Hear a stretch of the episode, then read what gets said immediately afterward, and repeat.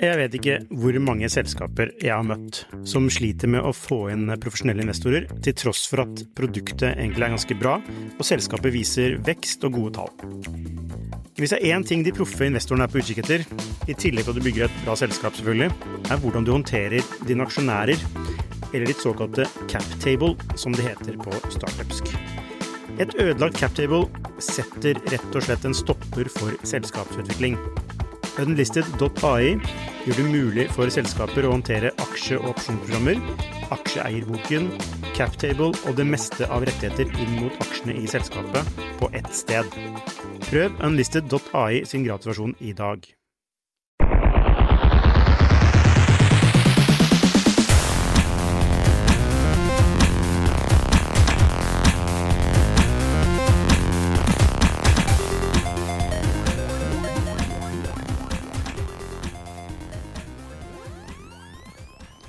Velkommen til en ny episode i Skifters podkast. I dag har vi med oss eh, selveste Ari Tråsdal. Velkommen. Takk for det. Før vi går i gang med deg, så eh, vil vi bare takke DNB, som er dagens sponsor for denne podkasten. Takk, takk, DNB. Are, du er hjemme i Oslo, eller hjemme i Norge eh, en liten tur. Jeg vet ikke om vi kan kalle det hjemme lenger. Det er vel kanskje USA som er ditt hjem nå? Ja, all, all, Alle stedene jeg drar, kaller jeg hjemme med innen to dager. Så liksom Når du har vært på farten rundt omkring i verden, så blir det fort hjemme, selv om du er på et hotellrom. Så, men Jeg bor jo i USA, men bruker mye tid i Norge nå og i, i Europa uh, før jeg drar ut på en lengre tur rundt omkring. Uh, men tilbake igjen her nå. Det er Paris som er sommerferiestedet? Ja, men det er som regel om sommeren. Hva er det som er så bra med Paris? Ja, Paris er fantastisk. Eh, sønnen, eller To barna mine går på en sånn fransk sommerskole. Eh, så den blir sendt langt ut i skogen eh, sammen med franske barn. Og så tenkte jeg at det her er jo supert når de lærer seg fransk og sånt. Og, så han har vært her to somre på rad. Og etter to somre så har han klart å telle til fire på fransk.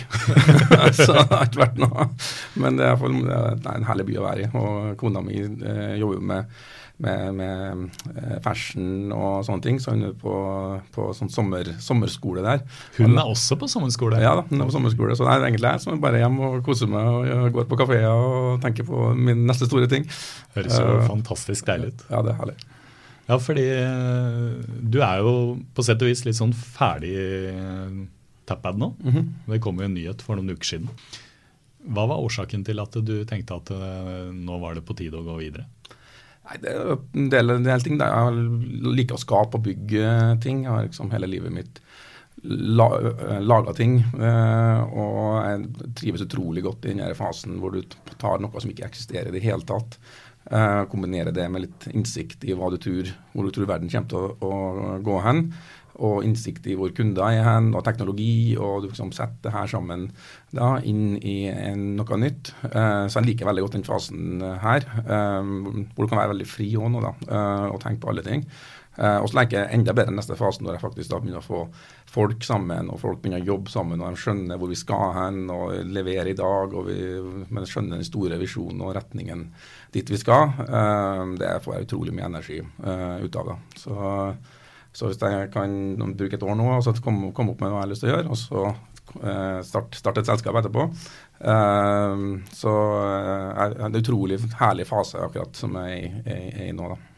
For du har ikke noen begrensninger i det hele tatt. Du kan tenke på alle mulige ting. Um, så du kan gå ordentlig bredt ut. Um, helt til det punktet hvor du da setter sammen uh, igjen, men du får veldig mye igjen for den fasen, for du kunne ha vært så åpen i, i, i det du har tenkt på, problemene du prøver å løse, og teknologien som er eh, til stede, og hvilke folk skal få på plass. Det er liksom veldig mye som, skal, som du har frihet rundt da, i starten. Du, Det vil jeg gjerne høre mer om. Eh, men eh, selv om det er veldig mange som kjenner deg, eh, Are Tråsdal, av navn, og også har hørt om dette selskapet ditt, eh, Tapad, så er det ikke så mange som som kanskje vet akkurat hva eh, teknologien består av, og, og, hva dere gjør. Kan du si litt om det? Hvis du, hvis du husker den gangen du, du, pitchet dette innenfor Telenor for, for, for en stund tilbake? Ja, Det starta for åtte år siden. og Det er en svær sånn, teknologikonferanse i USA hvert år som heter CES i Vegas første helga etter nyttår. Eh, så jeg var der for åtte år siden. Eh, og det var liksom i begynnelsen av at mobil begynte å måte bety noe. Så jeg så på en måte store TV-skjermer og små mobilskjermer og skjermer i, i uh, biler og klokker. Jeg begynte liksom å se alt det her. da. Um, og da var det på en måte en, en realisasjon av at, at uh, alt her skal komme tilbake og kommunisere med en kunde, uavhengig av hvor du er, hvilken skjerm du er på. Um, så det var på en måte et stort problem som måtte løses. For selskap har historisk sett bygd salg og distribusjon gjennom fysiske butikker. Uh, men med det som skjer på digitalt, så må man bygge distribusjon gjennom digitale. Hvis man skal få til det, så må man uh, da ha en mye bedre kundeinnsikt på kryss av alle de her eh, plattformene. Så det var på en måte en, en, en, et resultat av at mobil vokste så stort, og tab tablets ble så stort. Eh, og så så vi denne muligheten til å lage en teknologi da, eh, som var ekstremt vanskelig for andre å få til, og du krevde veldig mye data og, og sånt. Bare for å få bygge opp en sånn digital, enhetlig digital distribusjon på kryss av alle eh, mulige, mulige, skjermer. Men sto så. du da på konferansen der og fikk en slags åpenbaring ja, av det må jeg, jeg gjøre? Absolutt. Jeg sto der, og så så jeg bare en liten person her foran alle de skjermene her. Hvis noen skal på en måte prøve å kommunisere med meg fremover, eh, så kreves en helt annen teknologi eh, for det. Og så ble det på en måte åpenbaringa. Uh, også, men da på den tida der, åtte år siden, så var det ikke så, var det ikke så enkelt å få den teknologien til. da, Men vi hadde alltid det som den store på en måte, visjonen vår i fremtida. Uh, og så måtte vi på en måte ta det her tilbake. Hva er det vi kan levere i dag? Hva er det kundene kan kjøpe i dag? Hva er det som, som er, uh, er, noe som vi faktisk kan selge i dag? da. Uh, så det er som å få en kombinasjon mellom den store plassen du skal, men så er det faktisk noe som kan bygges og leveres i morgen. hvis man klarer ja, få til den der, Uh, få til begge deler, ha begge tankene i hodet samtidig. Det er interessant. da.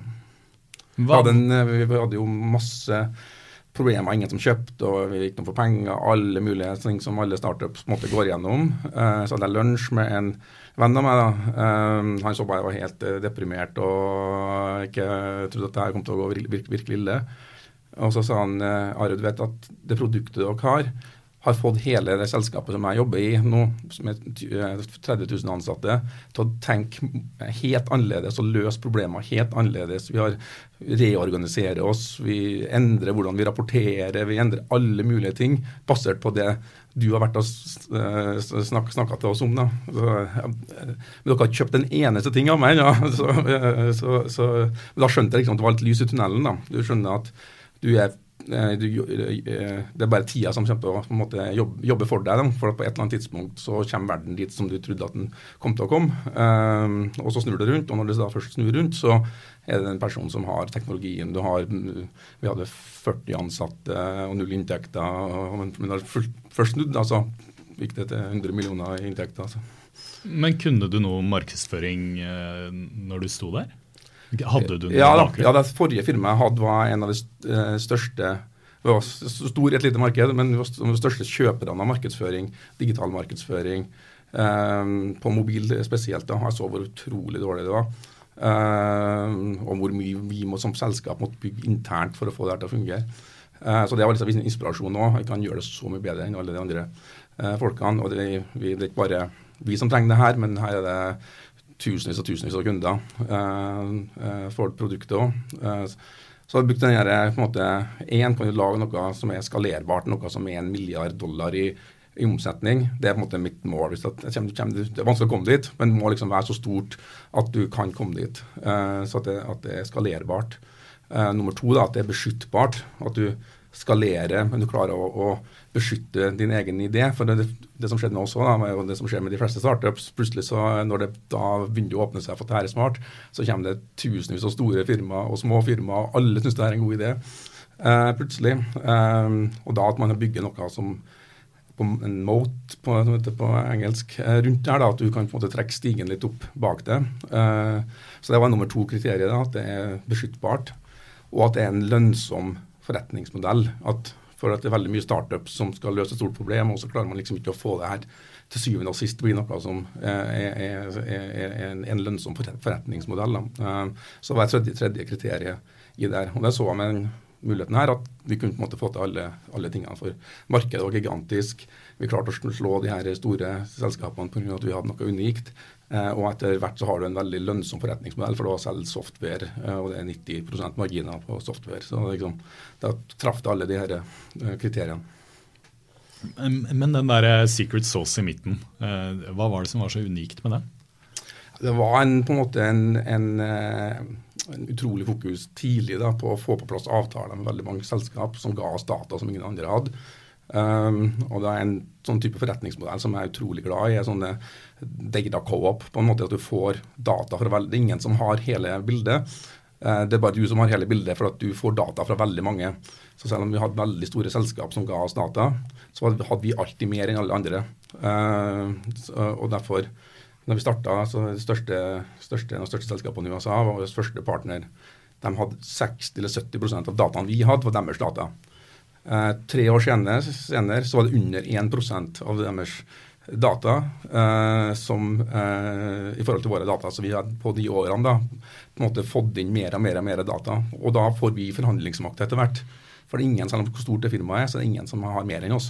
Um, så da, da får du det tredje biten av denne da, profitability, profitability og protectability-biten får du til eh, hvis du har noe som ingen andre har. Um, så det var gjennom avtalen og dataene? Det var, det var ikke selve teknologien? som så var teknologien i tillegg, da, eh, som vi da det kunne sikkert andre ha skapt òg, for teknologi kan egentlig alle gjøre. Men så der har det litt med timing, å være først. Og ha, vi hadde 40 30 ingeniører og data scientists og hele alt det på det. Eh, så vi var først i markedet med å, og de beste på det og slo alle andre på som ikke investerte så tungt i teknologi. Da. Eh, det var mange som så at det var et problem som man kunne løse enkelt, og fikk til på en måte første versjon av det, men vi pøsa på tigangeren så mye ressurser som alle andre inni det. Og da I begynnelsen så ut som vi var to biler som kjørte like fort, eh, eller ti biler som kjørte like fort. Og så plutselig var det bare én bil som tok 80% av markedet. og det var, Da var heldigvis vår bil som, som rykka fram. Men det var at vi gjorde ekstreme investeringer i teknologi eh, og i data og hvordan det her skal løses i begynnelsen. da, som, eh, som, som gjorde at vi, at, vi, at vi, klarte å rykke fra alle andre. Men Du hadde jo litt, eh, litt penger fra før til å gjøre det der. Går det an for vanlige startups å, å kopiere det på noen måte? Jeg må hente, jeg må bare få kapital inn i selskapet. for at eh, Jeg har ikke så veldig tro på sånne selskap som ikke gjør en ordentlig teknologiinvestering. Eh, da skal det være utrolig flaks med forretningsmodellen din. og sånt. Hvis man, og en, en, ordentlig teknologiinvestering betyr 30-40 ingeniører som jobber på det her full tid. Altså. Eh, for det er alltid noen andre som kommer til å få på plass det. Så, så da må man bare hente ut i markedet og hente kapital. altså. Og, og, ikke tro at man kan bli profitabel med en gang. og sånne ting. Man må bli nødt til å gjøre den kjerneinvesteringa, for den, den, betaler seg så mye tilbake igjen uh, senere. Så. Men det er jo eh, det er noe du har fått fra Amerika? fordi dette høres jo litt sånn utrøndersk ut eh, å tenke på den måten. Jeg, jeg ser på meg trøndere som litt sånn lugne, lugne ja, ja, ja, typer som bygger stein på stein. Ja, nei, Jeg vet ikke helt hvor det kom fra, genet, der, men men uh, det er en amerikansk måte å tenke på, ja. Det er sant at de, uh, du go, big or go home. Alt sånt som er sånn halvveisløsninger, blir det, det er bare et tidsspørsmål før det ikke fungerer. Uh, så det, da blir det sånn stang ut, stang ut, stang ut nesten hele tida. så, så jeg er iallfall utrolig tilhenger av det her. En gjør en ordentlig investering i folk, ordentlig investering i, i et selskap. Heller bli utvanna og gjøre alle de tingene der, men, men få få ordentlig kapital eh, inn i, i, i firmaet, så man kan bygge noe som betyr noe. da.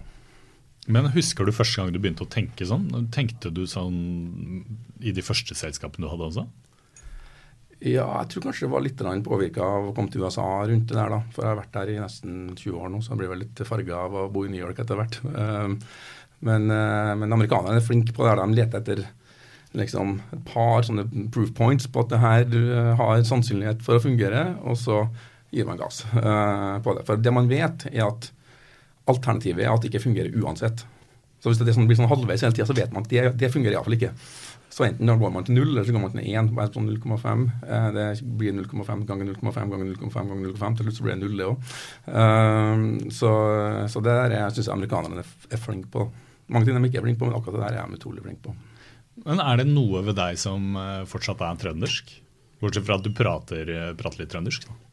Ja, ja, ja. Jeg, tror vi har veldig mye sånn norsk, både norsk og trønder, eller iallfall, iallfall norsk, i bedriftskultur i alle selskapene jeg har, har bygd. Um, med at det er veldig flat på en måte uh, organisasjonskultur. de beste ideene kommer fra spiller ingen rolle hvem de kommer fra. og at vi på en måte alltid har fått til. Derfor har vi hatt veldig høy sånn, eh, veldig få som slutter.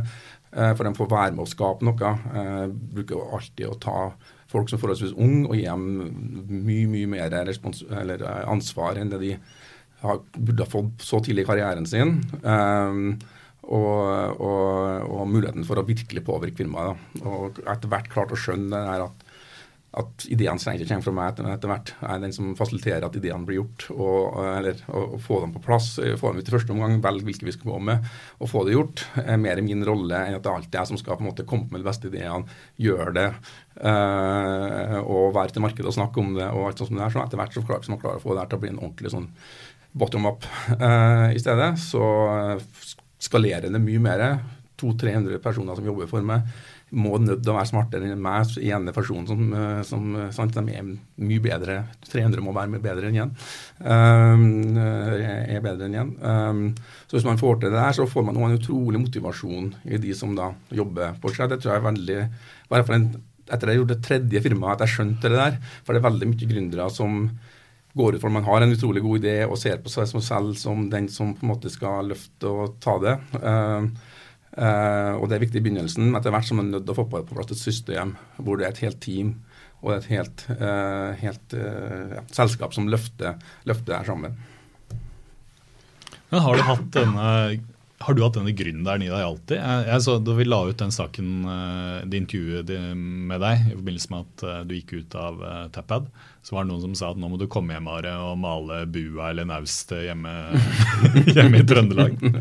ja, jeg har alltid hatt sånn eh, eh, Faren min er fra nei, syv søsken. Alle har starta ting. og Traktorselgere, bilfirma. De liksom, han, er fra noen, han ble akademiker og, og, og på den sida der. Og sammen på morssida mi også er det mye sånn entreprenørskap. da. Men jeg vokste opp med to foreldre som begge var lærere. Uh, og, og, og, eh, så jeg hadde ikke måte, sånn, sånn til blod, jeg hadde kanskje blodet, men hadde ikke rett fra, fra, fra foreldrene mine. Men jeg starta jo veldig tidlig. Jeg har bygd Lego og laga Lego-motorer. og, og sto på med sånne ting. og kjøpt, Fant sykler på søppelfyllinga og tok de, satt de sammen med deler og spraylakkerte de. og Kosta 20 kroner for å dele den sammen, og så solgte du for 100. Så, og så begynte jeg med etter hvert med å, å kjøpe biler. Eh, fant ut at det var stor arbitrasje mellom eh, geografi i Norge. Da. Så du kunne kjøpe en bil i Trøndelag og selge den i Nord-Norge for å og dobla jeg pengene på.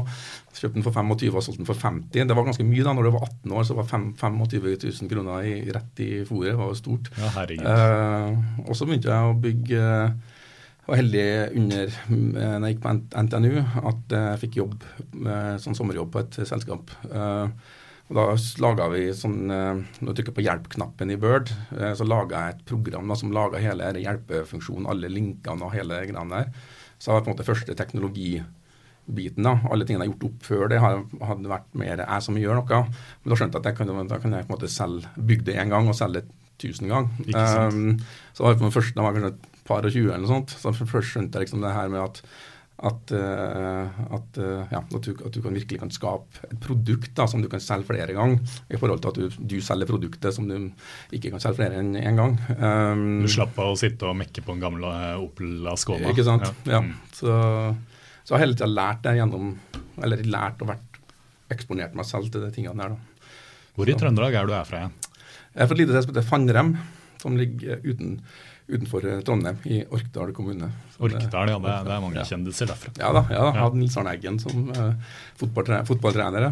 Så Han var fotballtrener på, gikk på idrettslinja på, på Follo. Så var Nils Arne på Rosenborg-kamper og var, var på 90-tallet her, så han vant jo hvert, hvert år. Uh, og så kom han tilbake til oss og trente oss etter det etterpå. da. Så, uh, har du lært noe av Eggen? Er det noe av Eggen i deg du har tatt med videre? Ja, jeg har det. Jeg, var, jeg ble intervjua av New York Times. Eh, så En halv, sånn, halv side om sånn leder, eh, lederadvice eh, i New York Times. Da hver søndag har de en sånn halvside fra, sånn, fra, fra kjente CEO-er, pluss uh, ukjent CEO. CEO som er. Men da prøvde jeg å oversette den godfotteorien til engelsk. Det var ikke så veldig enkelt å få forklart det greiene der. Altså det Better leg theory, tror jeg jeg må oversette det med. Hvordan er den godfotteorien? Ja, så den er altså at du må gjøre de andre på laget ditt god. Så hvis du vet at én er god på venstrefot, som, på venstrefoten din, så spiller du bare venstrefoten. Uh, det var faktisk noe Nils Arne sa til meg når jeg var 13-14 eller noe sånt. Jeg husker bare det fortsatt. Jeg sa til ham at jeg er veldig dårlig med venstrefoten og god på høyrefoten, så jeg må bare gå ut og øve på venstrefoten for å bli bedre. Sånn. Det må bare, må bare drite i. Du må bli god på, bedre på det du er god på allerede, i stedet for å bli sånn uh, uh, gjennomsnittlig på alt, så må du bli bedre på én ting. Og så kan de andre på laget ditt da, kan eh, sørge for å sette deg i situasjoner som gjør at du får bruke dine beste kvaliteter. Så det var en leder eh, og Det, det her prøvde jeg å forklare til New York Times. da, Han var better leg theory. Altså soccer, det, det, det, ja, det, det, det synes jeg er vanskelig å få. Det er for ingen sånn i amerikansk fotball noen som skyter med venstre når det er best nei, Nei, det var, ikke, det, var, det var, utrolig vanskelig analogi, eller ting å få forklart til en amerikaner der. Men ja, ja. De printa en artikkel iallfall. Så det er egentlig Eggen som er grunnen til Tappads suksess? Du, Eggen, det, var utrolig interessant å se. Han tok sammen folk som spilte på mitt lag, eh, inn til Og ikke det profesjonelle i det hele tatt. da men at han klarte å få folk til å tro at de faktisk kunne slå AC Milan, og at de faktisk kunne gjøre det her, som er sånn bygdegutter. Som jeg, jeg var, det var faktisk en inspirasjon, altså. For jeg var at du kunne være på et lite sted og gå ut i verden og faktisk bli best i noe, så lenge du tror at du faktisk kan bli best. Um, det var faktisk en inspirasjon når jeg tenker tilbake på det nå. Det var jo en fantastisk tid med alt det Rosenborg gjorde på den tida.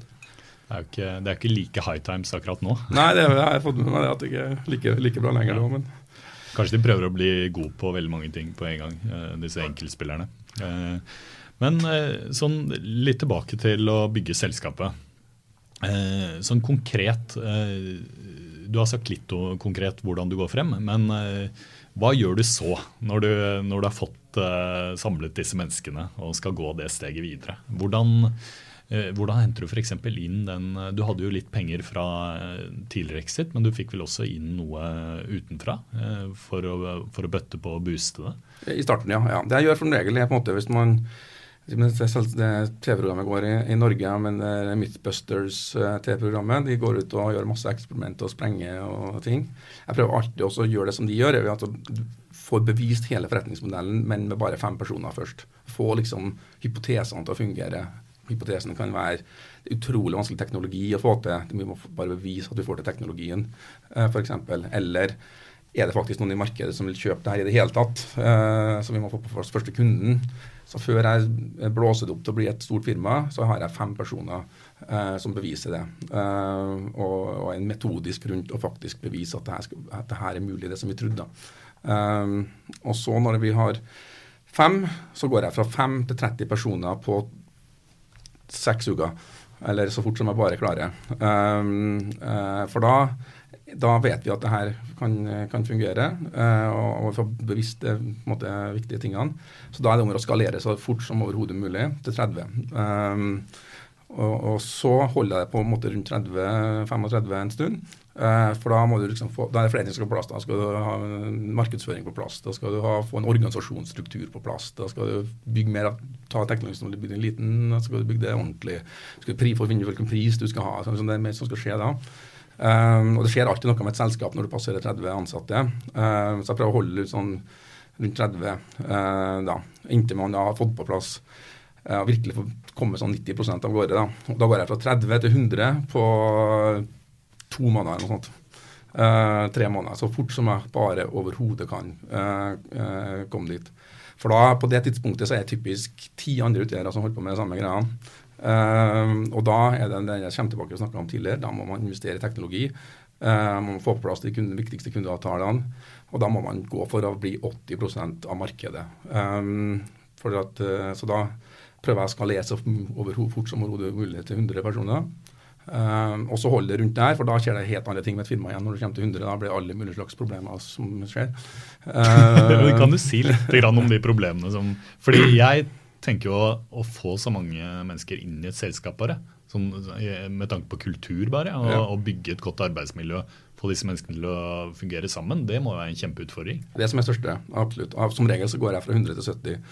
Uh, Pga. at da har du gjort feil ansettelser. Folk som uh, ville ha jobb for en, trodde de ville ha jobb for en startup, ville faktisk ikke jobb for en startup. Uh, de første som var med fra starten av, trodde, de skulle få den jobben som de ikke fikk. Uh, så da må man gå fra 70, som jeg, nesten alle filmene jeg har gjort, så har jeg gått fra, 70 til, fra 100 til 70 igjen.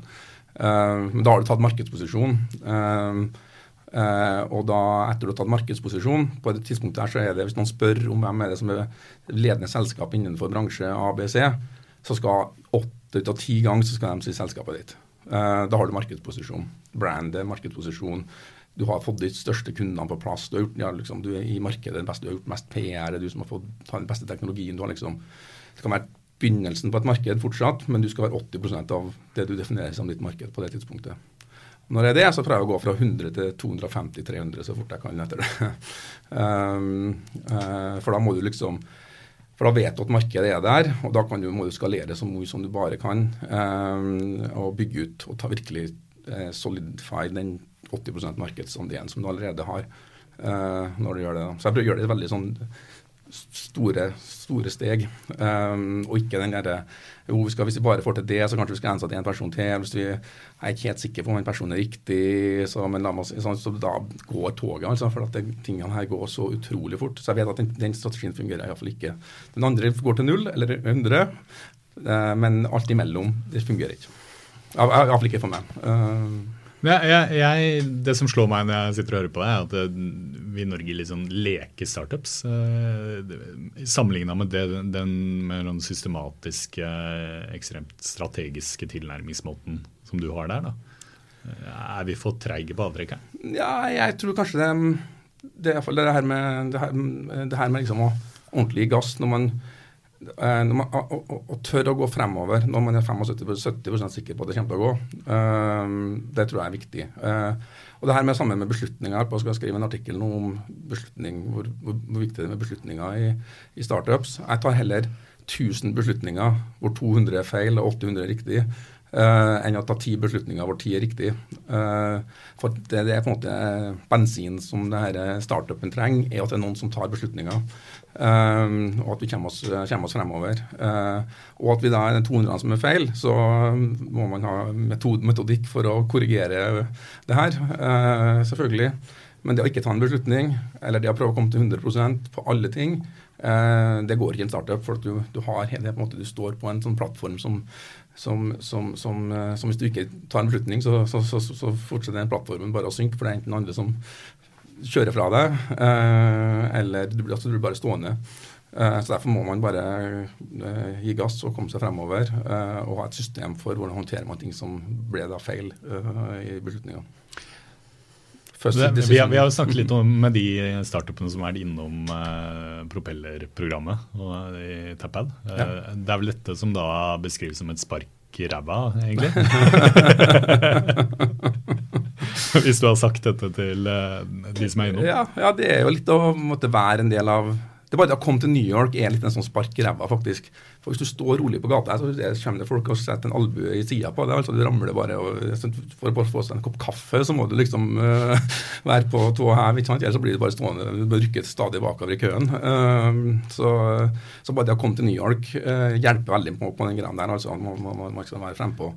For å, for, å, for, å, for å, komme seg noe sted. Um, og så tror jeg det er bra å sitte i et miljø og en startup, en annen startup som har blitt litt større sånn som uh, vår, da. Men at du liksom For det er mye av ting som etter hvert så blir jo jobben min som CEO veldig kjedelig i, sånn jeg setter i en startup. Uh, for da blir det administrasjon, organisasjon Jeg liker det faktisk, men det blir på en måte tingene, ikke tingene som du ble fascinert av i begynnelsen, med produkt og teknologi og sånt. Du klarer forhåpentligvis å holde en del av det etter hvert om. Etter hvert så er det folk som kommer og gråter på kontoret som vil ha mer lønn, og så er det, er det folk som du må si opp, og så er det så etter hvert så blir det, blir det ganske Eh, eh, det blir en administrativ jobb. da, og det tror jeg akkurat som du spurte om hva skjer rundt 30. Uh, rundt 30 personer så må en en, en founder gjøre den beslutninga. Er jeg en CEO, eller er jeg, en, er jeg founder?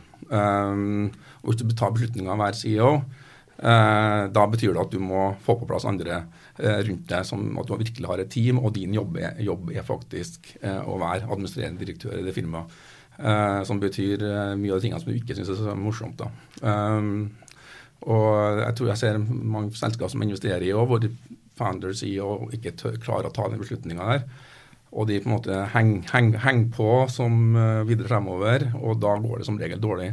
Um, hvis man ikke på en måte tar et bevisst, bevisst valg da man faktisk skulle være leder for det firmaet. Og en leder for et firma betyr noe helt annet enn å være den smarteste på hvilket produkt du skulle få i markedet, eller få de første kundene på plass. eller noe sånt. Du var i Tappet i 18 måneder etter at uh, Telenor kjøpte, ja. var det sånn? Uh, var det fordi du begynte å brenne for nye ideer, eller begynte du å kjede deg litt? Eller begge deler? Det er litt av sånn, det er klart, det, det, De har 36 000 ansatte i, i Telenor, så det er ganske, ganske svært system. Um, og når du blir så stor, så bygger du en del prosesser og ting eh, rundt. Eh, ja, det er ingen som blir så stor uten å ha system og struktur og prosesser på plass. Eh, og Jeg liker system og struktur og prosesser, altså, men jeg liker å kjøre raskt og få ting ut i markedet og, og, og, sånt. Så det er litt en kombinasjon av begge deler. Eh, og så har jeg vært der i det må noe glemme av at jeg har vært der i åtte år allerede. Så jeg har liksom løpt to maratoner eh, back to back allerede. Så det er også bra å få inn folk som har friske føtter, rett og slett. Altså, som kan komme med litt annet perspektiv på ting. og være jeg har tatt det til 250-300 personer. Det er CEO-er som har tatt selskap fra 200 til, til 5000. Og det er en helt annen skillset enn det som jeg har igjen. Så, så liksom, det at man får inn et, sånn, sånn generasjonsskifte, er egentlig helt, helt bra i en, en, en startup. Alltid tøft å se at du liksom for å bli knyttet, veldig nære knytta til de personene som er der. Da. Det er på en måte den bilen du bygde, eller den babyen du har laga. Så det er litt tøft. Den biten der er tøff, eh, emosjonelt sett. Men, eh, men på en måte liksom det beste for, for selskapet på et eller annet tidspunkt. da. Ja, for du, du, slipper jo av gårde eh, denne babyen som begynte å gå osv. Eh, og så får du eh, eh, Og så er det jo på en måte Det er litt sånn fortsatt litt din heder og ære hvordan det går med Tappad eh, i, i Telenor. ikke sant? Og så kommer det oppslag om at ja, nå er det en avskriving, det er regnskapsmessig avskriving på så og så mye. og så eh, Føler du at du eh, iblant liksom eh, Nå må jeg bare ta en telefon og, og fortelle dem litt om hvordan, hva, hva, jeg tenker? Eller kan du fortsatt gjøre det også? Ja, ja nå sitter jeg i styret, nå, så nå kan jeg jo Jeg, jeg er jo styret òg. Ja. Og så jeg har jo muligheten til å påvirke veldig mye gjennom det. Uh, men klart, et sånt selskap har, når det blir kjøpt av et stort firma, så har det jo flere mål. da. Det ene målet er jo å gjøre uh, det selskapet, eller gjøre Telenor bedre på, det, på digitalisering. Eh, og hvordan skal de få til å selge sine produkter gjennom digitale kanaler i stedet for, eller i tillegg til De har 1,5 million utsalgssteder. Telenor har 1,5 million utsalgssteder rundt omkring i verden. Folk som kjører på moped og selger SIM-kort, eller står i en butikk og selger SIM-kort. Um, så et sånt selskap er nødt til å komme inn i en digital verden hvor 15-20-50% av alle salgene som skjer, faktisk skjer gjennom en digital kanal. Um, så sånn som oss så jobber vi Mye av det vi gjør, er å hjelpe dem med det. Uh, og det har en utrolig påvirkning på et så stort firma med 220 millioner abonnenter. Uh, og nå har vi lansert det her i et, marked, et viktig marked for dem, og gått fra null til over 20% av alt uh, kundeakvisisjon skjer gjennom digitale kanaler. Så det er sånn, Da blir jeg stolt. Det syns jeg er utrolig morsomt. Uh, for da påvirker du ikke bare et lite firma, men da påvirker du et stort firma. Og hvilken retning de tar i de neste 100 årene. Og, og, og sånne ting er veldig vanskelig å kvantifisere hva verdien av. da, men, men, men, men, det har utrolig verdi for et, et, et stort selskap. Eh, så sånne ting får jeg, får jeg, da blir jeg, da blir jeg super excited. Ja, men blir du litt sånn irritert når det kommer et, uh, kommer et nyhetsoppslag i en av, en av, de store finansavisene om at uh, som antyder at du fikk for mye for uh, Tapad og solgte til Telenor? Nei, jeg har egentlig null uh, måte, uh, irritasjon rundt sånne type ting. Jeg, det, jeg, vet, jeg vet hvor viktig det her er, og hva vi gjør. Og jeg ser resultatene hver eneste dag. Uh, så jeg både, uh, sånn, Uh, så jeg må forholde meg, jeg forholder meg til fakta for å forholde meg til ting som ikke er fakta. Um, så, da, så da så er jeg ganske rolig på, rolig på det. Det er, det er, på en måte noe du er når det gjelder ganske mye, har jeg inntrykk av. At du ikke lar deg, lar deg, påvirke så mye av ytre faktorer i måten du uh, jobber og måten du bygger selskapet på også? Ja, prøv å få til litt den der logic magic. Da, at du har uh, logikk eh, rundt det du må gjøre. Da. En som har gjort 80-90 eh, fallskjermhopp, alle var perfekt. For det, var, det, er ikke vanskelig, det, det, det gjør ikke noe vanskelig. Du hopper ut av et fly, og så skal du liksom, det er ikke noe, Alle kan gjøre det, så gjør det. Men det problemet er at man, de fleste som eh, blir redd, og når man blir redd, så gjør man feil.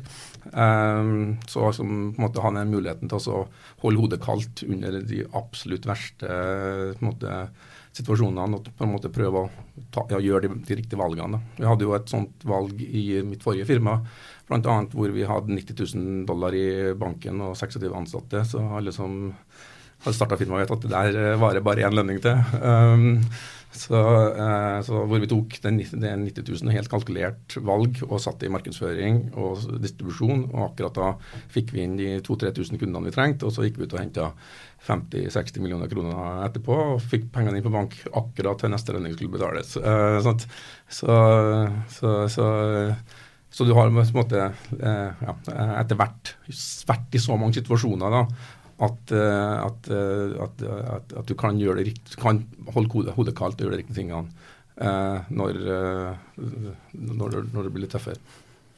Men hopper du fallskjerm, eller var det bare et bilde? Nei da, jeg gjorde det. Jeg hoppa fallskjerm når når, når jeg, vokste opp. Hver helg så dro vi og hoppa, hoppa fallskjerm.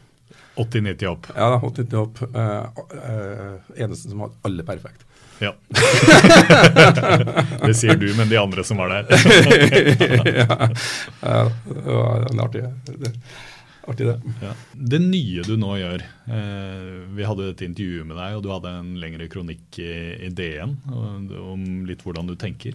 Eh, om the, the, next big thing. Ja. Eh, som det er tid. Uh, og du skal ta deg ganske god tid uh, til å tenke på hva, ja. hva du skal gjøre innenfor det. Det første jeg funnet ut av at jeg trenger tid til å faktisk tenke på det. hvordan, hva, hvordan, tilnærmer du deg nå dette her? Du skal ut og seile, eller iallfall ja, reise? Ja, jeg skal reise rundt et. Eh, helt år, så da har jeg et helt år og, med masse tid. Og tenke på hvordan jeg skal, når jeg kommer tilbake igjen, fortsette å ha meg mye tid. Uh, når jeg starta forrige firma, så var det veldig teknologidrevet. på en måte, en måte det var Mobiltelefonen kommer, og så leter jeg etter et problem å løse med at jeg hadde en innsikt inn i, eller jeg følte at jeg hadde en innsikt i at mobil kom til å bli kjempestort uh, og kom til å påvirke og endre alt. Uh, så leter jeg etter et problem jeg kan løse med ny teknologi. på en måte. Det var min metodikk forrige gang. Um, uh, og da endte jeg opp med 26 ideer rundt i et rom, og på en måte, men alle var mobildrevet. som teknologien mobil. Så den gangen her så prøver jeg å gjøre det motsatte, da, med at jeg tenker på hva er det egentlig som hva er et stort problem, hva er store problem. Uh, og så finne ut hvordan vil jeg gjerne at det problemet løses. Og så har jeg såpass mye teknologibakgrunn at jeg kan se om det finnes det teknologi som faktisk kan løse det problemet. Uh, mulig at det ender opp i samme plassen, men det er for meg som, som, som, en gründer så er det en annen måte å tilnærme seg problemstillinga for, for, meg. da. Oppi der så har jeg sett det her med tid er et utrolig Eh, eh, en utrolig scarce, eh, en, scarce ressurs for, for, alle. Uansett om du er sort, hvit, brun, eller om du er rik eller fattig, eller om du bor i Norge, eller om du bor i USA, eller om du bor i Uganda. Alle har akkurat det samme problemet, og det er ingen som har nok tid. Um, og da det er på en måte, den, på en måte litt innsikten jeg prøver å ha. og Nå går jeg litt sånn metodisk gjennom. da. Hva er det jeg bruker, ti, bruker dagen? her 24 timer. Hva jeg bruker eh, den dagen eh, de 24 timene på? Logger du da? Ja, da. Spør folk hva, hva gjorde du i dag, da. Jo, jeg kjørte eh, på skolen, jeg droppa barn i barnehagen, så kjørte jeg på jobb. Uh, og så var jeg på jobb. og så jeg fikk, fikk noe ut av både på jobb da. Ja, vi, jeg fikk jo litt ut av det, men uh, altså, folk bruker åtte-ti timer på jobb hver dag. Jeg tror ikke det er den beste og mest effektive måten folk kan jobbe sammen med, og faktisk alltid være i samme rom heller. Um, for det er mest mye teknologi og hjelpemidler du kan gjøre når du faktisk ikke sitter sammen. Um, og så er den transporten å komme seg rundt omkring. Det er det som irriterer meg mest nå, faktisk. For det er et universelt problem over hele verden. Jeg var i Paris, vi skulle møte kona mi for middag. Vi skulle to kilometer unna. Det tok meg 50 minutter. Uh, å sitte i bil. Jeg kunne krøpe raskere uh, bort til den restauranten. Uh, så det her med transport rundt for å gjøre ting hvor folk fysisk må være sammen, tar bort veldig mye av de ti timene man har. da. Så, så, det har vært en sånn overordna inspirasjon rundt det her. da. og så ser jeg litt på ja, andre biten av noe. Nå snurrer jeg meg rundt og glemmer liksom problemet en stund. La meg bare gå superdypt ned i all teknologi som eksisterer. Liksom, hva er det som skjer? Hva, hva skjer innenfor uh, alle de eh, tingene som er ute der? Og få masse demoer og se ting og få, få en sånn Og så prøver jeg å kombinere de her to tingene etter hvert. da, Og se at det store problemet jeg har over her, med den teknologien der, og det teamet her, og de pengene her OK, bang, da har vi en milliard dollar bedrift. Um, men det med tid, er det noe du, du, begynte å tenke spesielt på etter at du ble pappa, eller? Det har, ja, det er faktisk sant. det altså. For da verdsetter du tida på en helt annen måte. Den tida du har med barn, eh, er så eh, viktig og precious. Og spesielt noe som vi alle gjør. Vi jobber masse, vi skal være med venner. vi skal, vi skal ha, Så den tida du er med barn, går ned. Eller det er veldig press på den tida du har med barn. da. Uh, og du setter så utrolig pris på det og får så mye igjen for det. Sånn at, at, hvis du kan øke og, og, være mer sammen med barn, rett og slett, så bruker tida di på en utrolig fin, uh, fin måte. Og ha kvalitetstid sammen med barn i stedet for å være på telefon og uh, være irritert og sint. og Når jeg kjører jeg kjører og henter dem, og sånt, og det er trafikk og liksom, Det er ikke noe kvalitetstid i det hele tatt. Barna dine sitter på iPad. Ikke sant? Det, er jo, det her må gjøres litt bedre. Um, så barn har hatt veldig mye, har veldig mye inspirasjon på akkurat det her med tid. Hvor viktig tid er. For Jeg leste et eller annet sted at du har, du har en sånn herre jeg husker ikke helt hva du kalte det. Det er iallfall ikke godfotteori det, men at du, du, jobber hardt tre dager. Og så eh, er du sammen med barna eller familien de neste fire. Og ja. er liksom, da er du sånn ni til tre-menneske, offentlig ansatt-aktig ja, ja. på sommertid. Ja, ja, ja. Nei da, absolutt. Det, eh, jeg har funnet ut av det etter hvert eh, at du trenger på en måte eh, logikk. Det kan du veldig Du kan liksom pøse mer og mer timer inn i ting som er logisk uh, for du skal gjøre ja, du skal få gjøre Excel-arket her, du skal gjøre en salgspresentasjon, du skal gjøre ti kundemøter. Det, det, der er på en måte logikk og det er mer sånn me mekanikk, på en måte. Uh, men som regel når du skal ha, få noe innsikt i hvordan du skal gjøre med store, vanskelige problemstillinger, strategiske valg, som du gjør for firmaet, store ansettelser, nytt produkt som skal ut, uh, hva skjer hvis de her ti-tre konkurrentene gjør det én, to og tre, på en måte. Um, det løser jeg aldri når jeg sitter i en sånn tidscrunch-ting, altså. Uh, det løser jeg alltid når jeg går på stranda sammen med min, min, mine to barn, f.eks. Da løser det problemet. For jeg tenker ikke hjernen på å løse problemet, men den har all informasjonen den trenger for å løse problemet. Men, uh, men, og den jobber i bakgrunnen, og plutselig så ser, får du faktisk en innsikt i det der. da. Iallfall det som uh, har fungert utrolig bra for meg. da. Var det sånn at du fikk i, i dette tilfellet også en slags åpenbaring om at det var tid du skulle ja, gjøre? Helt, helt klart. Jeg har aldri kommet på det her hvis jeg ikke har fått den muligheten til å hver uke på en måte strekke til ekstreme med å jobbe kanonhardt eh, til å på en måte være på helt den andre sida. Så hver uke så strekker du hjernen din til den ene, fra den ene ekstreme til den andre eh, ekstreme. Eh, og da, det, da på en måte, det hjelper veldig for meg for å løse ting. da. Men du er veldig god til å koble over, da? Fra den ene måten å jobbe på til den andre måten å jobbe på? Ja, da kanskje litt med liksom, at du ikke selv om du har utrolig mye problemer og ting som skjer på jobb, alle gründere som hører på det her, kan bare liksom Ja, det er alltid noe som brenner overalt hele tida. Uh, uh, men, men, men, men, å bare skjønne at det der er, det er jobben din, liksom. Å bare være oppi her. Man, emosjonene kan ikke synge fra, fra nå går det til helvete til nå blir vi verdens største firma ti ganger om dagen. altså Det går liksom ikke Du må, må, må på en måte få få, få, få litt mer sånn uh, her, Etter hvert så får jeg, får jeg, litt mer sånn profesjonelt forhold til at sånn er det bare, liksom. Um, uh, så du er, litt sånn, og, du, er, du, er, du er, egentlig litt sånn kald og rolig uh, på det? Ja, du får i hvert fall ikke de ekstreme emosjonelle svingningene rundt det. da. Du har på en måte dette er en del av prosessen. og det hjelper iallfall meg til å og så slapp, kan slappe av når jeg slapper av. Da. Uh, jeg går og tenker og surrer på hjernen er skrudd sammen sånn at den alltid løse et problem. Uh, så jeg går og tenker og surrer på det hele tida. Selvfølgelig så jeg kommer aldri helt av. Du blir litt fjern plutselig når du går der på stranda? Ja, ja plutselig så kan du noe, Hvor er du nå, pappa? ja, ja er, jeg er utrolig fascinert av barn, altså. Uh, og hvordan de tenker, hvordan hjernen til et barn fungerer, hvor mye bedre det fungerer enn hjernen min. eh, med sønnen min f.eks. så skulle vi bygge en sånn uh, peanøttfabrikk, uh, peanøttsmørfabrikk, heter det peanøttsmør? Ja, peanut butter. ja.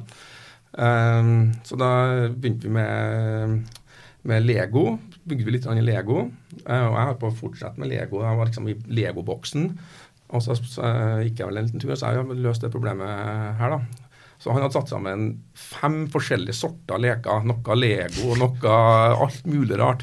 Han har vært i kjøleskapet og tatt ut smør og tatt ut peanøtter. Og han har liksom brukt hele huset da, på å løse denne problemet. Uh, det er litt sånn, Mens jeg med en gang hadde boksa meg selv inn i Lego, så hadde han bare sagt at vi skal lage en, en, en, en fabrikk for peanøttsmør. Jo, da bruker vi alt som er. Uh, og det er liksom det jeg prøver å gjøre gjennom det, når de her fasene som jeg er nå, da, at du ikke legger noen sånne bokser og constraints på det fra starten av, men du kan liksom kombinere alt fra alle mulige slags eh, kanter og ting som egentlig ikke hører logisk eh, sammen. Eh, og, og, da bryter den mellom det her, så får du faktisk til noe som ingen andre har gjort før. da. Så jeg er veldig fascinert av hvordan barn tenker, og hvordan hjernen er så utrolig mye bedre enn en voksens hjerne. Så det, dette blir tittelen uh, 'Tråsdals barnslige metode'? Ja, ja, ja det, det, det må være som et lite barn. Som hvordan, de har ikke noen begrensninger heller. Sånn, de har liksom ikke noe jeg tror at Dess eldre man blir, dess mer begrensninger legger man på seg. og Menneskehjernen er veldig flink til å kategorisere ting. alltid legge noe inni en boks et eller annet sted, så jeg kan uh, file det her, i, så at jeg kan huske på det. Uh, og da, uh, men det, det, er ikke nødvendigvis det beste, for da er man på en måte inni den lille boksen. Som, ja, du må vite, men du må vite hva som er i boksen. Det var den her historien med Einstein som sa at Einstein var så utrolig flink til å tenke utenfor boksen. Så han sa jeg er flink til å tenke utenfor boksen, da, men jeg ble liksom ikke Einstein da. Jo, men Einstein visste hva som var inni boksen. du må vite, du må kan det først, og så kan man på en måte være kreativ uh, rundt det. da. Uh, så hvis man klarer å få det her inn i et system, så tror jeg man, eh, man får en liten kombinasjon mellom det som er opplagt og folk kan lese seg til, og det som er litt sånn magic, rett og slett. En sånn innsikt, plutselig noe som ikke, ikke så enkelt å, å, å, lese det, for det er en kombinasjon av veldig mange forskjellige ting.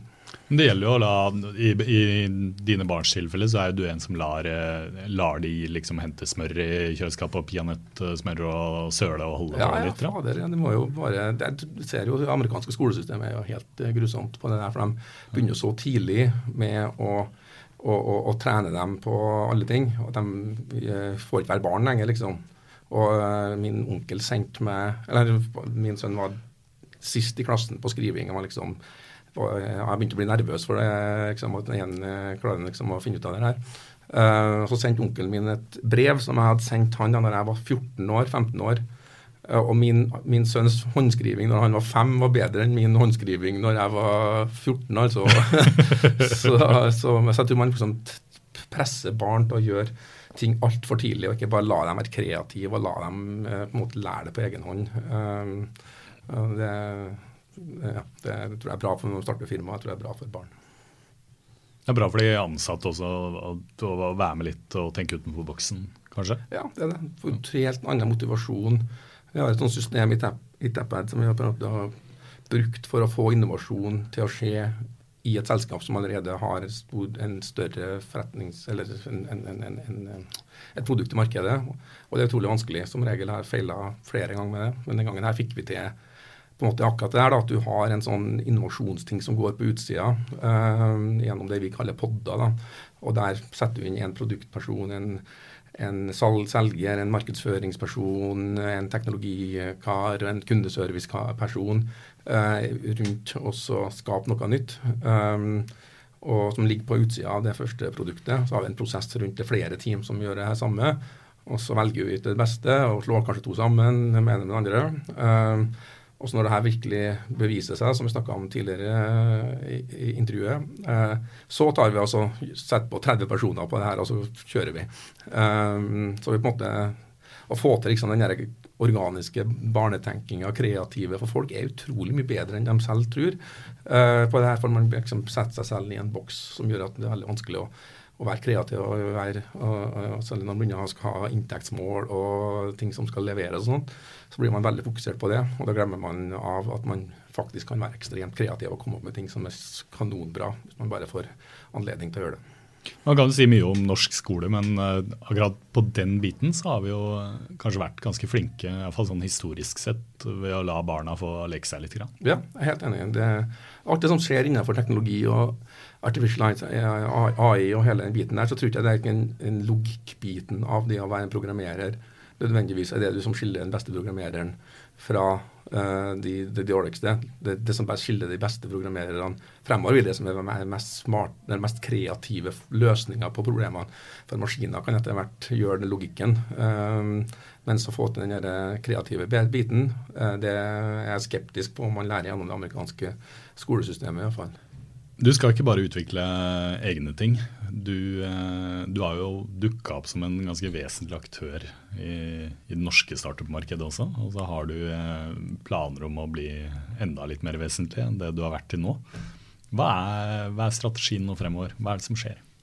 Jeg har jo utrolig, brenner utrolig for å hjelpe gründere til å nå drømmen sin. på en måte, Hvis jeg kan hjelpe til med med de tingene som er gått gjennom, da, eh, med nettverk til kunder eller eh, til og med kapital, eh, så jeg ser jeg på det som en stor mulighet. Og i norske, norske startup- eller norske teknologimiljøer òg. Så kommer til å sette opp et, et, en, et investeringsselskap nå som lanseres i løpet av året, men da med spesifikk fokus på å investere i norske, norske selskap. Gjerne de som har kommet litt av gårde, sånn at de har eh, muligheten til å gjøre et løft som å komme seg til USA. Eh, det er der mesteparten av nettverket mitt er. Eh, og det der jeg kan hjelpe til mest. Så hvis det, er når det er selskap som har kommet til det, den fasen, eh, at de ser at her kan vi faktisk ta det inn i et veldig stort marked. Um, så da kan jeg virkelig bidra. Um, så jeg leter etter de type uh, selskapene som, som, som, jeg virkelig kan hjelpe, hjelpe til å løfte, både kapitalmessig, men òg gjennom, uh, gjennom, det nettverket og folk jeg kjenner. Er det noen spesielle bransjer du, du er spesielt interessert i? Alt som er teknologi, software, uh, som bruker teknologi, så ordentlig software til å løse store problemer, er jo mest innenfor den investeringen som er mer sånne business to business-type selskap, ikke så mye consumer-ting. Eh, for det er amerikanerne ganske flinke på. Um, så det er mest business to business. Og så leker jeg, liker jeg veldig godt modeller, som Tappad var òg, eh, som har 12 til 48 måneder med kundekontrakter, rett og slett. For da har man eh, en, en, en ja, sånn SAS-type eh, selskap, software-selskap teknologiselskap eh, liker jeg veldig godt. Uh, og så er det på en måte å finne den der, hvor er det um, white space, eller hvor er det muligheter for å komme inn i USA, som er et utrolig konkurranseutsatt, uh, hardt, hardt, marked. Um, så det blir på en måte jobben, da. Og så se hvor er det uh, man har muligheten til å virkelig, virkelig gjøre noe i, i, USA. Og da er det ofte det man ofte gjør feil. Da, de er, alle, alle gjør feil, som jeg har sett, som i hvert fall kom innom meg når jeg kommer til USA, er at man har et generelt marked for hele USA. Um, for det må man nesten ha i et mindre marked, som har et generelt marked for, for alle bedrifter. nesten. Mens uh, i USA så har man muligheten til å lage være best innenfor finans i New York. Uh, det er fortsatt et gigantisk, gigantisk marked. Um, eller at du bare jobber med eiendomsfirma i New Jersey. Det er fortsatt utrolig svært. Eh, sånn at man, når man går inn i et marked som USA, at man da lager nisje, mye, mye mer nisjeprodukt. Så lykkes man med det, og så kan man lage et generalistisk eh, mark eh, for, hele, for hele, hele, hele, USA og alle bedrifter. Men det er ofte der eh, folk eh, gjør det feil, iallfall innenfor teknologi- og software-selskap, at man ikke har et bransjefokus og en geografisk eh, fokus innenfor landet. Ja, fordi man tenker jo at nå skal man lykkes i USA. Da, da, da skal man bli det nye Facebook eller Google eller Twitter eller hva det er for noe. Ja. Altså, og ta, ta hele, hele samtidig. Og Det får man kanskje med sånn konsumerprodukt, men med, med, med, og hvis man har veldig flaks, så får man til med konsumerprodukt, men sånn business to business-produkt Ehm, så får man eh, spesialisert seg litt mer i starten, har jeg veldig, veldig tro på. Ehm, Og så, når man lykkes med det, så kan man liksom gå til det neste store. Uh, eller så går man av seg skoen ganske kjapt, for det er et stort land og veldig mange som man kan begynne å ringe på. Hvor, hvor, langt frem i tid ligger dette prosjektet? Med investeringsselskapet? Ja, det kommer til å annonsere i løpet av året. Uh, og så begynne å gjøre de første, første måte, investeringene sannsynligvis i starten av, uh, av neste, neste, år. Da. Har du allerede investert i, i noen norske startups? Ja, da har jeg vært litt involvert i noen uh, her og der, men litt mindre enn det jeg gjør i USA. da. Uh, og så nå er det litt sånn reaktivt, og det er ikke noe system rundt det. og det jeg kan ha litt sånn, jeg kan leve med kaos og jeg kan leve med system, men jeg kan ikke leve med kaos veldig lenge. Uh, så jeg må liksom få et sånt system rundt det, og det er det jeg jobber med nå. da, Å få opp team, folk, alt kommer bare rett på uansett hva man gjør. Så man må bare ha de beste team og beste folkene på plass. Og hvis man har det, så har man en plattform for å bygge kultur, og så kan man skalere. og det Så det jeg gjør jobber med neste seks månedene eh, nå, da. Men det, det, skal være en viss andel av det som eh, skal være norske selskaper. Eh, forrige gang så spurte jeg deg hvor mange er det, hvor stor andelen skal være. Har du tenkt noe mer på det? Ja, Hvis jeg kan få sånn 20-30% i Norge, så har det vært super, eh, superbra. Uh, en analysejobb som står igjen nå for å på en måte se om det er nok og store nok og det passer nok passe, og det er nok som har ambisjoner om å gjøre liksom, liksom, man bruker de neste seks månedene på det. da. Hvis jeg kan komme til en 30 eh, så har det vært eh, superbra. Men, men, disse selskapene, du, de sier at de, de, må ha kommet litt på vei og de må ha noen globale ambisjoner. Eh, kan du si litt mer spesifikt hva du mener med at de må ha kommet litt på vei? Jeg vil gjerne at iallfall fall sånne som skal gjøre et ordentlig internasjonalt løft, da, at det er over 50 millioner kroner i omsetning. Um, og har passert en 30 Man har funnet ut hvordan de kan komme seg over 30 personer. Um, som man er 45 personer eller et eller annet sånt som det er. Uh, det kan være større enn det, det kan være mindre enn det, og det kan være mye mer inntekter enn det, det kan være mindre inntekter enn det. altså, Men, men at det måte, at, det, at man har kommet gjennom den her eh, organisatoriske store endringene man må gjøre når man passerer 30 personer, um, og at man har fått på plass nok kunder bevist det, at man står på noe solid uh, her. Eh, Eller så blir man på en måte fighter to kriger samtidig, og så taper man begge. Um, så man står solid uh, i Norge eller Skandinavia, og så har en stor mulighet i, i USA. da. Så det, det, er lett etter. Men det er jo selskaper som kan allerede være verdt ganske mye. Det betyr at du, skal gå inn med ganske betydelige summer òg, da? Ja da, kan absolutt investere ganske store summer i de riktige selskapene. Da. Så så det er eh, mye mulighet til å gjøre det. Hvor stor eh, eierandel eh, tenker du at du skal ligge på? Det vel, varierer veldig med selskapene, men for at det skal liksom være verdt det, og, og sånn, så må man jo ha en, ha en, ha en ordentlig uh, eierandel i det. Uh, om det er en tredjedel eller om det, eller om det er mer enn det. Men man må iallfall ha, ha, ha, en ganske, ha en ganske bra eierandel, sånn at man kan være med og virkelig, virkelig løfte det. Det liker jeg bedre å jobbe med færre selskap og virkelig få det til å bli stort, enn å spre masse ut på masse små, som er på en måte litt sånn spill lotteri, og så plutselig er det en som funker der. Så det gjør jeg i USA. Da fungerer, det. fungerer. Lotteridelen fungerer, det altså. Eh, for plutselig så får du to-tre vinnere uh, i det der. Uh, men det gir ikke så veldig mye. Uh, og særlig de selskapene som gjør det best. de er de som trenger minst hjelp. Uh, og så Økonomisk sett så er det de beste selskapene. Men sånn, jeg føler ikke at jeg har bidratt i et, nødvendigvis med å ha vært en sånn liten investor i et selskap som har gjort det bra.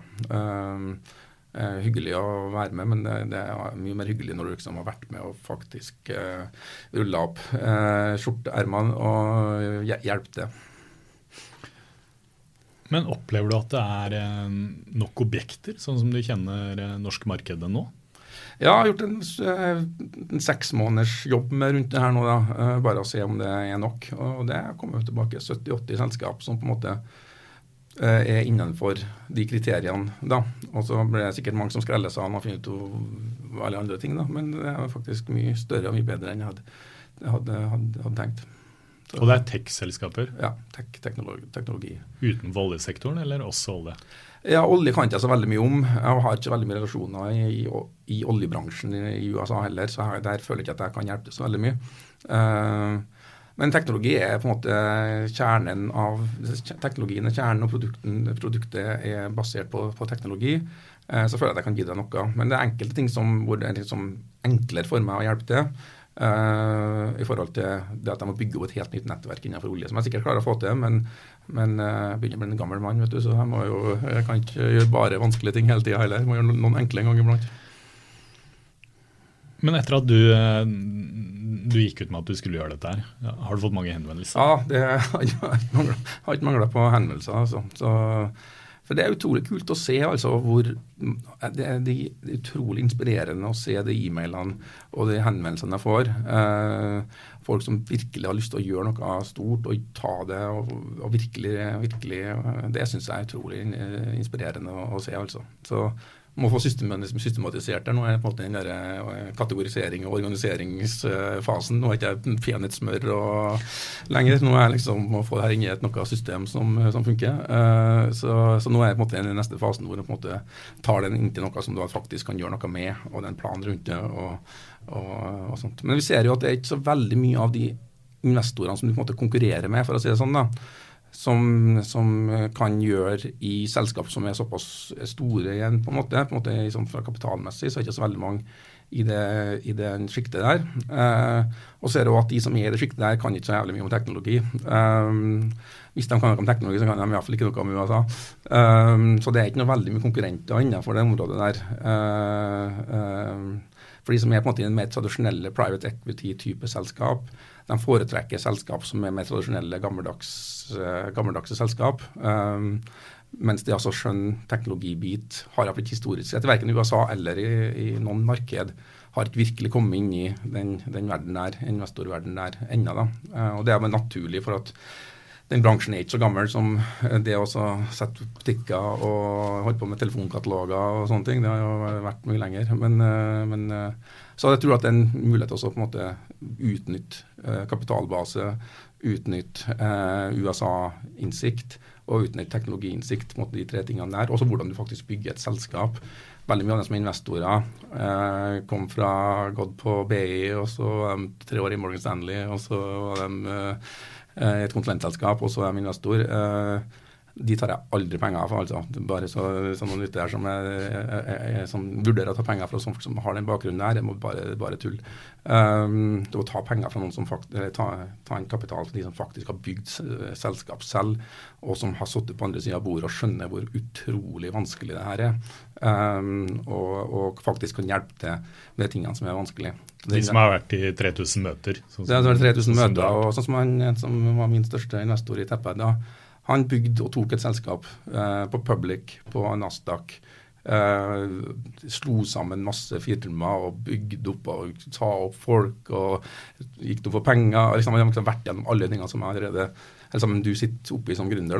eh, Og så blitt eh, investor etterpå. Eh, det er en helt annen type investor eh, enn de som bare har gått den finansbiten. Så, så det og De lykkes som regel mye bedre som investorer. Uh, han putta jo 1 million dollar inn i Pinterest på 2 millioner dollar verdsetting. Så den ene millionen er verdt 3 milliarder eller noe sånt. Uh, så har gjort mange sånne som det der. da. Uh, men det, ikke, det lærer man ikke på skolen. altså. Det er ikke noe som du kan lære i en bok eller lese av en powerpoint. Det er noe som man lærer gjennom å faktisk bygge selskap og se at det teamet der, de kommer til å lykkes. De teamet der, det kommer ikke til å lykkes pga. A, B og C. Det produktet der kommer til å lykkes. Eh, eh, det produktet der med det teamet der, det kommer til å lykkes. Eh, som han klarte å se da, i, med, med, med, Pinterest, at det her kom til å bli stort når ingen andre så det. Det, det, er, det er, noe man har, trenger å ha en operativ bakgrunn for å forstå, tror jeg. Kommer du til å ha ansatte her i Oslo? Ja da, ja, absolutt. Holder på å lete etter lokaler. og Det er en startup igjen. Til å ansette, intervjue folk og ansette, ansette folk. så Kanskje derfor du er i byen akkurat nå? Ja, da, absolutt. Derfor er jeg i byen. Så holder på med akkurat det her nå. Spennende. De mailene du har fått, er det da fra hele spekteret? Fra ganske små til mellomstore? Startups? Ja, det er hele spekteret. Altså. Det er alt fra store firmaer som har eh,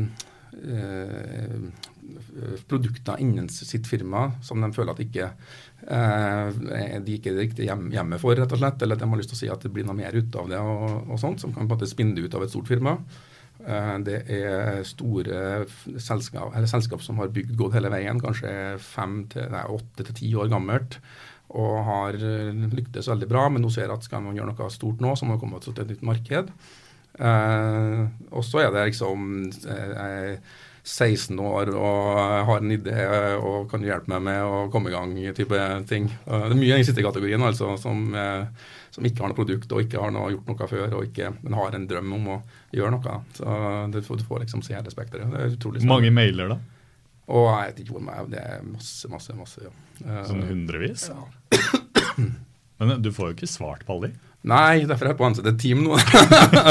det, det, er, det, er det, som er For det er utrolig viktig å være eh, profesjonell i den For jeg har vært på den andre sida og, og, og jeg prøver å hente penger fra, fra folk som ikke svarer eller ikke gjør noe sånt som det er. Og det gjør ikke jeg heller nå, så jeg har dårlig samvittighet for mye av de mailene jeg ikke har svart på. Uh, men, uh, men det er derfor å få på plass et profesjonelt team som faktisk da, eh, selv om det er en 16 år person, eh, jeg vil ikke, sannsynligvis ikke gjøre en investor i noen som ikke har et produkt og ikke har noe.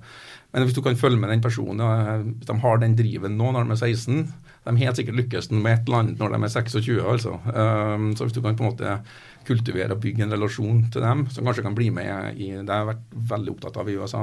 Å bygge et nettverk av folk da, som, som, du da kan eventuelt investere i, eller du kan, investere, du kan ta med dem inn i en av dine selskap, eller en sånn som det er sånn, så at man er veldig profesjonell rundt hvordan man bygger det nettverk og følge folk og bygge relasjoner til folk over 10-15 år. Så plutselig så er det noe som stars align, og så skjer det noe. Uh, man virkelig investere i å bygge det, bygge det nettverket. Så det, det var, ser jeg frem til å gjøre i USA. Nei, i Norge. da. Det var en fin måte å si unnskyld til alle de som ikke har fått mail fra deg. Vi tar det felles. Samler det opp og skifter podkast. ja. Alle hører sikkert på Skifter, så da kan vi få en utrolig markedsposisjon i Norge rundt det her. Så det er veldig spennende vi, å se. Vi får håpe det. Du, du, du, virker jo som en sånn vandrende suksess, men du sier at du har hatt noen uh, tunge tak. Det har vært noen utfordringer. Er det noen sånne fails som du kan fortelle meg om? Og som kanskje kan være litt sånn til trøst for de andre som sitter her ute og har litt tunge tak akkurat nå? Nei, Vi har feila med, nest, ja, med nesten alt hele tida. Uh, feiler egentlig mye mer enn lykkes. Uh, men uh, og det kan være ansettelser. Feiler utrolig mye på ansettelser, uh, selv om det jeg bruker mesteparten av tida mi på. Det, det som regel når jeg feiler, vet du hva jeg gjør da? Da er når jeg føler at jeg ikke kan løse problemet selv, og at jeg trenger en som er 10-15 år eldre enn meg til å løse det problemet. Um, de har feila i 100 av 100 ganger, altså. Um, um, og på en måte som en, Det er veldig fristende som en ung gründer Eh, og på en måte eh, ta inn de personene som på papiret ser ut som de har gjort veldig mye bra. Eh, jeg har ikke fått det der til å fungere noen gang. For da er det litt sånn ansvarsfraskrivelse fra som jeg selv òg. Så jeg først har bestemt meg å være CEO. Jeg to, altså første gang jeg var CEO min egen startup, var jeg 31 eller noe sånt. Og 32, jeg var ikke en god CEO, men jeg bestemte meg for at det her skal jeg bli god på. Um, og ikke ansette folk rundt meg som gjør at jeg, de tar fra, den, tar fra, meg den jobben som jeg egentlig bør gjøre. Um, da må jeg heller bare bestemme meg for å være founder, produkt, sjef for produkt eller noe sånt, eller strategi eller en, eller annen sånn tittel. Um, så for, fall for meg så har jeg vært jeg som regel gått feil når jeg har gjort sånne senioransettelser. Har du noen konkrete eksempler eh, på, på fails? Feiler veldig mye innenfor uh, hva skal Jeg si, jeg feiler mye innenfor uh, fundraising og, få, og brukt ekstremt mye tid på å hente, hente kapital Uh, Pga. at jeg har ikke tenkt gjennom Jeg har bare tenkt gjennom min pitch når jeg kommer inn til investoren. Jeg har tenkt gjennom hvorfor skal de faktisk investere i meg. Um, og det, Hvis du gjør det, så kan du uh, sannsynligvis spare deg for 90% av møtene. For det er veldig mye av de investorene som ikke investerer i den bransjen, ikke investerer i den uh, størrelsen på firma, ikke den geografien. Liksom, du kan liksom sortere, I USA så kan du få sortere ut 90 og så kan du bruke tida på de, de, person, de, de, personene som bygger, som kan gjøre det. Pluss jeg har iallfall feil, jeg har gjort mye sånne hvordan hente penger-type kurs i det siste for de som har kommet og sitter på kontorene våre i New York. Um, og det her med å bygge relasjoner til folk, ikke spørre om penger. Spør om penger, få råd. eh, Spør om råd, få penger. Eh, det er oversettelse fra engelsk her. Men, eh, men de som klarer også også bygge relasjoner til folk over lengre tid uten å spørre om penger. Altså Den største konkurransefordelen du har som gründer som kommer inn en investor, er å si at jeg er ikke her for å, hente, for, for, jeg er ikke her for å spørre om penger. Det, da skiller jeg ut fra 99,9% av de andre. Hvis det er det, man sier. Og da må det faktisk være genuint òg. Da må man være der fordi at det er en grunn for at du skal, de, du, skal bygge en relasjon med den andre personen. At de kan faktisk hjelpe selskapet ditt. De har, de har gjort noe før som er relevant, veldig relevant for deg. Og så knytter man, bygger man den relasjonen over, eh, over to år. Eh, og så kan man komme tilbake og spørre eh, om, om penger. Og da får man som regel penger. Da kan du Eh, ikke brenne på dass. eh. Nei da, du må liksom ha nok penger i banken til at du kan gjøre det her, da. Eh, men det betyr òg at, at du må starte veldig tidlig. Du kan liksom begynne å hente, hente Jeg får veldig mye sånne telefoner som det her. Vi går tom for penger om, om, om to, to måneder. Vi er nødt til å få på plass denne emisjonen her nå med en gang. Og jeg har ikke snakka med dem noen gang. Det sånn Sannsynligheten for at jeg blir med på det, er en absolutt null. Null. Uh, hvis jeg ikke har noen relasjon til noen og man går tom for penger for om to måneder, det er absolutt null. Uh, uh, men de som da er veldig smart og strategisk rundt hvordan de gjør det her, og bygde relasjon til meg over leng lengre tid, og jeg hjulpet dem med noe, og jeg har vist fram til dem at jeg kan faktisk bidra med noe til de, og de har vist fram at de faktisk gjør det de sa de skulle gjøre, da er det da er det ingen som spør. Da er alle, begge er interessert i å få det her til å skje. ikke sant? Um, så ha den der, ha den muligheten til å være strategisk rundt og, og uh, fundraising, Uh, det tror jeg er en, en, noe som jeg gjort utrolig mye feil på de første 10-15 årene, og så har jeg endelig lært det nå. Har du gått skikkelig på trynet noen gang? På eh, Ja, ja, vi har gått på trynet. Det, det, du har, har gått helt på trynet, men du har liksom alltid sneia ganske nærme, nærme bakken. Jeg har gått om for uh, penger i alle selskapene. Det har jo alltid vært, eh, kunne vært én dag unna, eller to uker unna, eller, uh, eller, eller en måned unna. Det har jeg vært uh, mange, mange veldig, veldig close på alt det der. da. Hele, hele, gjennom hele, hele karrieren. Det er utrolig små marginer på stang inn og stang ut i, i, i det her, altså. Så absolutt. Du, Det blir spennende å se hvordan dette eh, går fremover. Jeg håper vi får deg tilbake til podkaststudio. Nå skal du ut i byen og lete etter flinke folk. Ja. Så lykke til med det. Takk for det. takk Og for takk det. for Kjem gjerne tilbake. Takk skal du ha.